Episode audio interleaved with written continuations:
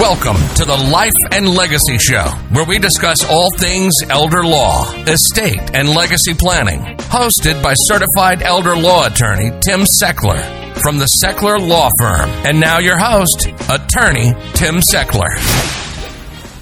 Welcome to this week's edition of the Life and Legacy Show. My name is Tim Sechler from the Sechler Law Firm, uh, and I thank you for joining me for this week's episode where we're going to talk about how to keep you and your family out of trouble with your estate plan. We're going to talk about estate planning failures, why plans fail, the top five reasons why your estate plan fails, and what you can do about it. Um, and so, if you're new to the show, uh, what we do here is we talk about all things estate planning and elder law. Uh, my name is Tim Sechler. I own an estate and elder law firm just north of Pittsburgh called the Sechler Law Firm, uh, where we help dozens of families every month with their estate planning needs uh, wills, trust, powers of attorney. We do post death administration work, we do nursing home crisis cases. Uh, and I really have sort of developed a passion over the years for helping people not just get a plan done, but get the right plan done.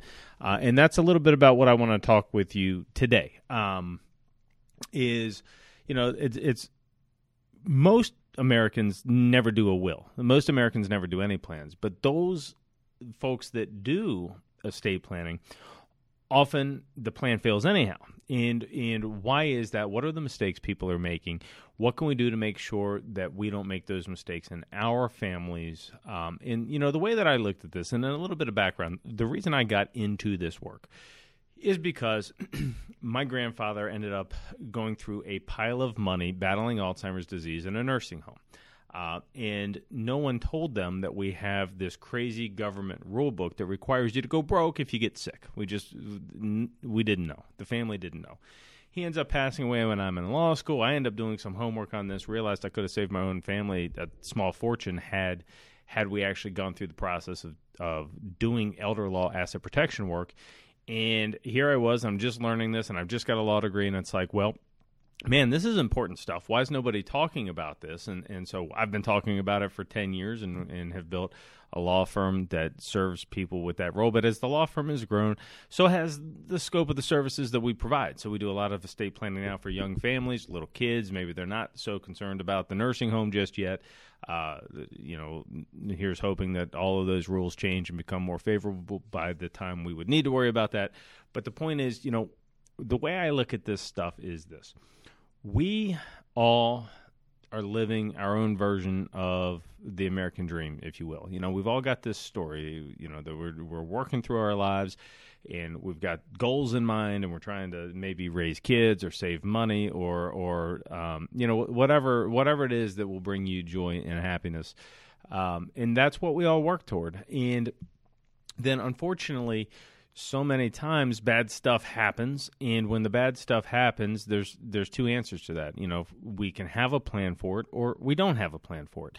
And usually having a plan for it is is the better answer. And so we pride ourselves in helping uh, to provide a plan for that. The way i like to think about it is we help you and your family um, in your family's story, we help you write the most difficult chapters. If there's a disability, you know, that's unfortunate, but we handled it well. If someone passes away, that's unfortunate, but we handled it well and it wasn't a mess. And, and so I sort of see ourselves as guardians of those difficult chapters, sometimes the final chapter. Uh, and what we really want to do is just make sure that our clients are well protected, well planned for, have their ducks in a row, so to speak um, to make sure that the plan actually works. So, uh, and you can find out all about this stuff. You know, we, we have lots of content on our website. You can find it at sechlerlawfirm.com. I would invite you to come to one of our upcoming workshops. You know, the holidays are over again. The workshops are, are bumping again. We've got, uh, I think the next one is full, but we have them every other week on because there's a lot of people that want information around this, and I like giving you the information for free so that you can make good estate planning decisions, whether you work with my law firm or not. I mean, obviously, I hope that you do because I think we're pretty good at what we do, but I really am tired of people like what happened in my grandfather's situation I just told you about, making uninformed decisions and it costing them big time. So, one of the reasons why estate plans fail is because people confuse documents with plans. You can go online and print a will. You can don't even go to LegalZoom. You can print one on for free. Just Google the word will, and you'll find somebody that that uploaded a will. But the problem is, if you print that document out and sign it, then you probably just created a will. Okay, but does it do what you need it to do? Like, is there? Do I really trust? this document off the internet or this LegalZoom software that's going to treat me just like it treats the other guy as really meeting my family's goals and needs, I can tell you I do this for a living. I have little kids. My estate plan says something very different than what a LegalZoom estate plan would say. And and that's probably reason enough for you to say, yeah, I should probably be working with a professional. If this guy knows this stuff and doesn't trust these documents, why would I trust my kids to these documents? Um, but there is a difference between a document and a plan. And, and I'll tell you an example. You know, a lot. So the will. The will is a document. The will is a document which is a component of a broader estate plan. All right. Now, uh, let's use the example of little kids. So little kids. Um, oftentimes, with a will, we create a trust because if if I die young and my kids are still teenagers, they don't just get all the money, all the life insurance proceeds. It has to go to a trust that can be managed for them until a certain age. And I think even the online documents, a lot of them will have that. But here's the problem. Here's the problem. A lot of the money doesn't go through the will. So, in my example, I just said the life insurance goes to the kids, but the will doesn't govern the life insurance. The life insurance has a beneficiary designation on it that tells it where to go. In so many families, there's somebody listening to the show right now that has a will with an underage trust and a life insurance contract that is going to send the money to the kid anyhow, and he's going to get it on his 18th or 21st birthday, and he's going to turn into a knucklehead because you didn't send the money to the trust. The plan is not complete. You have a document, which is a component of a plan. You don't have a plan. And so that's really the one the first mistake people make with their estate plans is is there's a difference between feeling good because I checked checked the box that I got a will versus really going through the conversation, really going through the education, really going through some some pretty difficult decision making to make sure that I understand how this is actually going to work. I understand how much money my family is going to get. I understand how it's going to be managed and who's going to manage it until what age, under what terms and conditions. And once we've gotten there, you know, that to me is one of the ultimate expressions of loves for our kids is to make sure that they're okay if I'm not. Um, and so, you know, that's one of the reasons. The other is that trusts are not funded. So, number two, estate plans sometimes involve the use of trusts. So I could use a revocable living trust as my primary estate plan. Uh, but then what what happens is there's there's been some people, some law firms, and some other entities that are out there pushing these documents, right? So a trust is just a document, um, and a trust can work fantastic when it's designed well and implemented well. But what happens is people will sign this document. I got my trust. Look here, I got my trust but then they don't put anything in it. We don't retitle the accounts appropriately. We don't deed the house to the trust. We we we have this trust which is supposed to help avoid the courthouse and make it easier on our family and all the rest. But then the families have to go through probate anyway because they did not properly fund the, the this new entity called the trust. So, um, one, cons- confusing documents with planning. Two, if we've done more comprehensive planning, not funding it on the back end and and then the coordination of the whole thing, right? Um, when we're working with a family, oftentimes we need to chat with your financial folks, your accountants, because this process is not I do mine, he does his. This process is better when working together. And I'll give you an example. Yesterday, we were working with a family, and we're putting together a, a pretty complicated estate plan. It's going to have a couple of trusts with it and the family has some money. And the conversation came up about, well, how should we invest the money that the trust owns?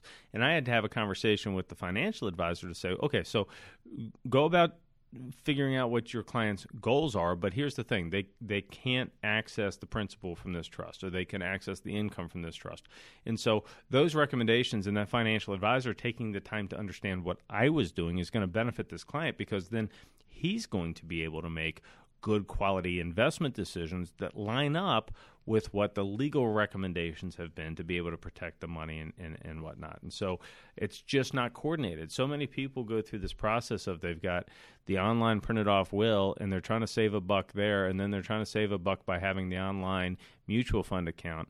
but nobody that knows anything about this stuff has looked at the situation to say, well, this works, this doesn't work. Here's some things that um, that you might want to think about. I'm not even talking about the investment decisions. I'm talking about how the accounts are structured, uh, and so it, it, they're just a lot of estate plans aren't coordinated. And this is the kind of stuff that you learn when you come to our estate planning workshop. So I invite you. It's free. It's in our office in Cranberry. You come in. We uh, we give you a nice cup of coffee and a cookie. Enjoy the talk for an hour and 15 minutes. We make this content interesting, and I promise you, you're going to learn a lot. We we fill it with good information about wills and trusts and powers of attorney and long term care planning and how to protect your home the right way from the nursing home if that's what your goal is. Uh, and so come to one of our upcoming estate and elder law workshops. We hold them right in our office. Uh, you can find more information at sechlerlawfirm.com. It's spelled S E C H L E R lawfirm.com. Uh, and I think it would be, uh, I think it would be uh, worth your time. Most people that come to this thing, almost everybody, thanks us for doing it and says they learned a lot. Whether they decide to work with us or not, they they thank us for doing it and and are happy that that they learned a lot. So we've reviewed uh, three reasons why estate plans fail. First being that people confuse a document with a plan. The second is the documents that they have are not properly funded. And the third component is that the plan that exists or the documents that exist are not properly coordinated between the attorney, the financial advisor, the accountant in a fashion where the client actually can feel comfortable that the thing is going to need to do what it needs to do. Um, the next one is that the plans are not updated. Right? I can't tell you how many times people have come to my office in their 50s and 60s with a plan that was written when their now adult children were born, naming a now deceased parent or grandparent as the executor and the guardian of the kids. So we got no executor because the person's essentially deceased we we or whatever moved away or they don't have the strong relationship anymore or whatever the case is. Um, the kids are grown, so we're not really even worried about some of the things that we used to be worried about. Now we might not be worried about how to get our kids to adulthood. We might be worried about things like planning for our kids possible future divorces. How can we protect our kids? If I leave money to my kid and my kid goes to a divorce 2 years later, what happens to the money? Or if they're in a lawsuit or if they have some other sort of creditor issue, healthcare expenses. Is there a way that I can plan for my kids to where we get them the money, but we don't just get them the money in a way that it's like a bag of money on the table and anybody can come grab a piece. We give it to them more in a safe that protects it from some of those would be issues and creditors. And that's a planning opportunity a lot of families miss. And then they find out the hard way that they're losing, leaving money um, to someone who has some bad stuff going on bankruptcies, divorces, drug addictions, disabilities. We can't, you know, oftentimes those situations require some thought as to if I passed away and my kid is now disabled, then do I need to leave them the money the same way, or should I consider something called a supplemental needs trust? Right, and you know, there, there's lots of reasons why people co- become disabled. But let's take somebody that just uh, had a car accident, a back injury, can't go back to work. My child is now disabled, is going to be disabled, might have to ask the government for help. Um, and a lot of the times when they ask the government for help, there's a needs assessment, financial assessment. If my kid, I have a client just the other day where uh, unfortunately, their child has a significant dis- disability. It's an adult child um, of my client. And there's a significant disability which requires a ton of medical expenses, which thankfully are being paid for by uh, medical assistance, uh, Medicaid. Um, but if we leave that child this inheritance outright, they're going to lose that extraordinary health care benefit that they currently have. And they're going to go through this money in about six months until the money's gone, at which point in time they're going to go back upon the government program. But we blew all the money that could have been stretched over a longer period of time to help this disabled person have a better standard of living and lifestyle and, and supplement the things that Medicaid and, and the Social Security check don't pay for. So, you know, it's those kind of things that uh, life situations happen things change. The the position my family is in changes. The position my finances are in change, and the estate plan needs to change too. Um, and so, just a review, we've done four of them now. Documents are not plans. The documents that are drafted are not properly funded. The documents that are drafted and probably not properly funded are also not properly coordinated between the attorney, the accountant, and the financial advisor. Uh, and then the fourth one was people fail to update these documents when life changes. Look, estate planning is a process to be managed rather than a thing I did that one time. Right? That's what it is. It has to be looked at as a process because as life changes, so do your goals, so do your concerns, so does your financial position, and so your estate plan needs to reflect those changes. Um, and you know, again, and here's the other one. Here's the big one, and and I said that I was going to give you five of them. Most estate plans don't deal with the single biggest healthcare expense that middle class uh, Americans face. They don't they don't deal with the single biggest financial threat of any kind that retired and baby boomer and senior middle class Americans are going to face. And that is the threat that I might need custodial long term care in a nursing home. Um, this isn't a negative comment on nursing homes. It's a negative comment on the government system. But the fact of the matter is, if you need to go to a skilled nursing facility on Medicaid benefits, or if you need to go to a skilled nursing facility, you are going to essentially go broke because the government rulebook that, that governs this stuff just doesn't allow you to keep much money. And so for a single person, they'll take you down to 8,000 bucks. Okay, plus a house, which I'm going to end up losing anyway. And on today's show, we don't have time to get into other that all of that. We've talked about it in the past.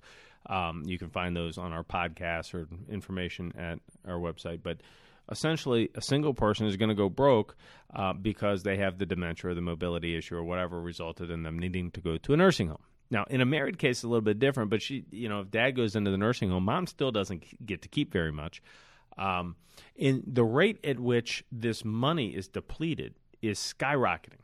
All right. So the 2021 Pennsylvania average cost of a nursing home was 11,600 and some change per month. 11,600 in 2021.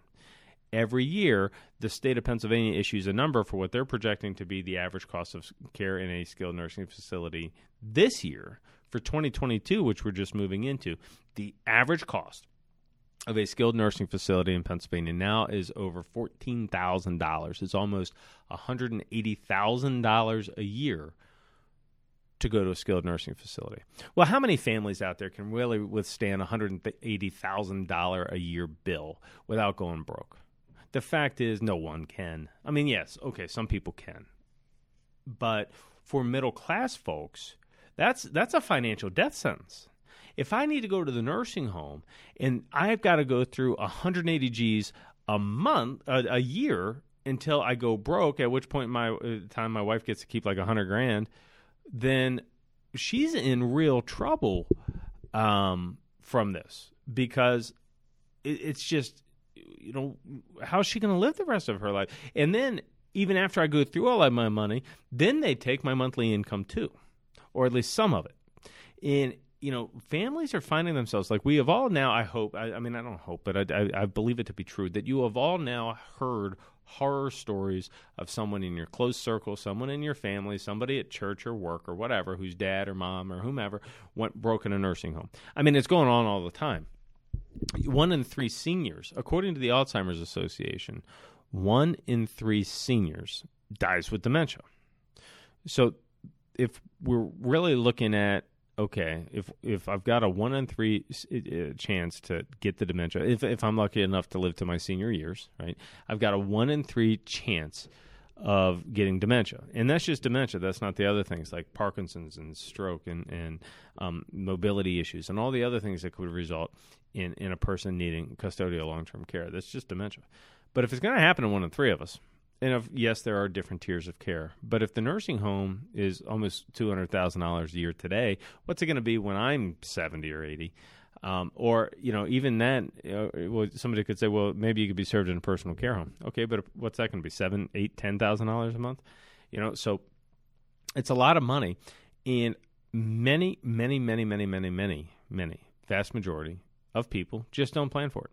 They just don't plan for it. And and I wish that I could go back in time with a lot of clients because I, I, have clients that reach out to me and, and they'll hear something like this radio show and they'll say, I'm in that position. My dad's in a nursing home right now. We're going through we're going through twelve thousand bucks a month. I'm going to call Tim. I'm going to call his office. So then they call. We get a we get a meeting on the calendar, and I just wish I could go back in time and say, had you just done this, we we'd be in a much different position, and I and I could save you. I could save you ten grand a month had had we just planned ahead for this issue. And but for whatever reason, people don't like planning ahead for this issue. They don't like thinking about the nursing home. I spent my whole life being a relatively healthy person. I don't want to accept the fact that I'm going to end up needing some help at some point in time. Men are the worst. Guys, you're the worst. Men don't want to admit that they need help. And so then what happens is they could have gotten some lower tier help.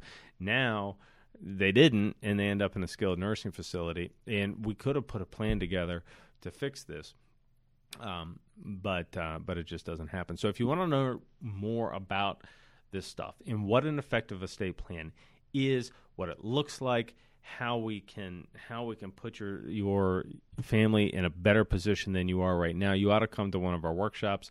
Um, you can find out and register for the workshop at sechlerlawfirm.com, S E C H L E R lawfirm.com. And look, I know a lot of people are sick right now with this this version of the virus. Um, and I know that, that there's some hesitancy to come out to public events. Again, I get it. That's why we have pre recorded versions of the workshop, which, if you reach out to us and you can find them on our website, we will just send you a video of the workshop and you can get the free information that way. Um, so don't don't feel obligated to go out and if you're nervous about this stuff to come to the workshop. I mean, we're here, we're doing it every week. I'm fully vaccinated. Um, I have the feeling most people that are willing to come to the workshop are too. But look, I don't ask and I don't guarantee, and I, you know, but the point of the thing is, you got to get this information one way or the other. Don't don't be don't be the fellow with his head in the sand or the lady with her head in the sand ignoring the fact that there is this very real financial threat of long term care expenses. And just ignore it. Oh, it's not going to happen to me. I'm going to stay in this house forever. Well, look, nursing homes are full of people that were never going to go to nursing homes. Uh, and so, just a word of caution on that type of mentality, tough guys. We have to wrestle with the reality of the thing that eventually a lot of us are going to need some help. Okay, so quick review. We talked about a couple of different estate planning failures, why they happen. So here they are as review. Um, and a little a little anecdote. One, documents are not plans. People print off the documents off of the internet and they assume because they've got a piece of paper that says last will and testament at the top that they're good to go.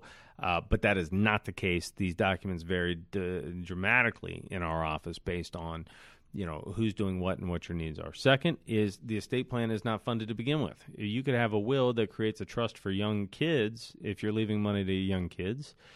But if we don't send the life insurance money to that trust for the young kids, then the plan failed. And and you're setting your kids up or whomever it is up for failure themselves. Uh, so the reason the estate plan failed is because it was not funded. The second, the third is it's not properly coordinated there needs to be a conversation between your attorney and your financial folks. And if that conversation never occurs, then the odds are one doesn't know what the other is doing. And if we don't know what the other is doing, we're probably going to make a, a decision or a recommendation for our clients that goes that doesn't work perfectly, it doesn't sync well with what the advice is that the other person is giving. And not that the advice is contradictory, we just need to know what the other person is doing so that we can coordinate and make the thing work well together, right? So the plan's not coordinated. The fourth mistake is that uh, the estate plans are not uh, updated for decades on end. You know, if it has been two decades since your kids were little and you have never updated your will, odds are one, you can't find the document anyway. Two, you have no idea if you did a power of attorney. Three, are we really still dealing with the same issues we were dealing with when your kids were little? And the answer is probably not right? So we need to update the documents as life goes on. And then finally, the reason that a lot of estate plans fail for seniors is because they fail to contemplate the real issue affecting seniors financially, and that is not what happens when I pass away. The real issue that is financially impacting seniors is what happens if I get really, really sick before I pass away. And if I'm going to get really, really sick before I pass away, boy, I had better have a plan for how we're going to do with that. And if you happen to have someone in a nursing home now that is that is really really sick and going through a bunch of money, just call our office 724 841 1393. We'll set you up with a free consultation in that situation and try to figure out if we're the right guys to help you. A lot of the times, we have some pretty good solutions for how to help people protect money even after a nursing home admission. And you can find out more about that by going to our website. There's, an, there's a Medicaid guide that you can download for free from our website that will get you some information on that. Uh, we tend to try to put out a ton of resources for your benefit. Um, and so I thank you for listening. Remember, folks, you should not take legal advice uh, from this radio show or any other radio show for this matter. We do this for information education. I am not your lawyer. I'd be happy to help you with your legal services. You need to give us a call. Thank you for listening this week. I hope you have a great week. We'll check you out the same time next week. This has been the Life and Legacy Show, sponsored by the Sechler Law Firm, where great families make great plans. SechlerLawFirm.com or call 724 841 1393.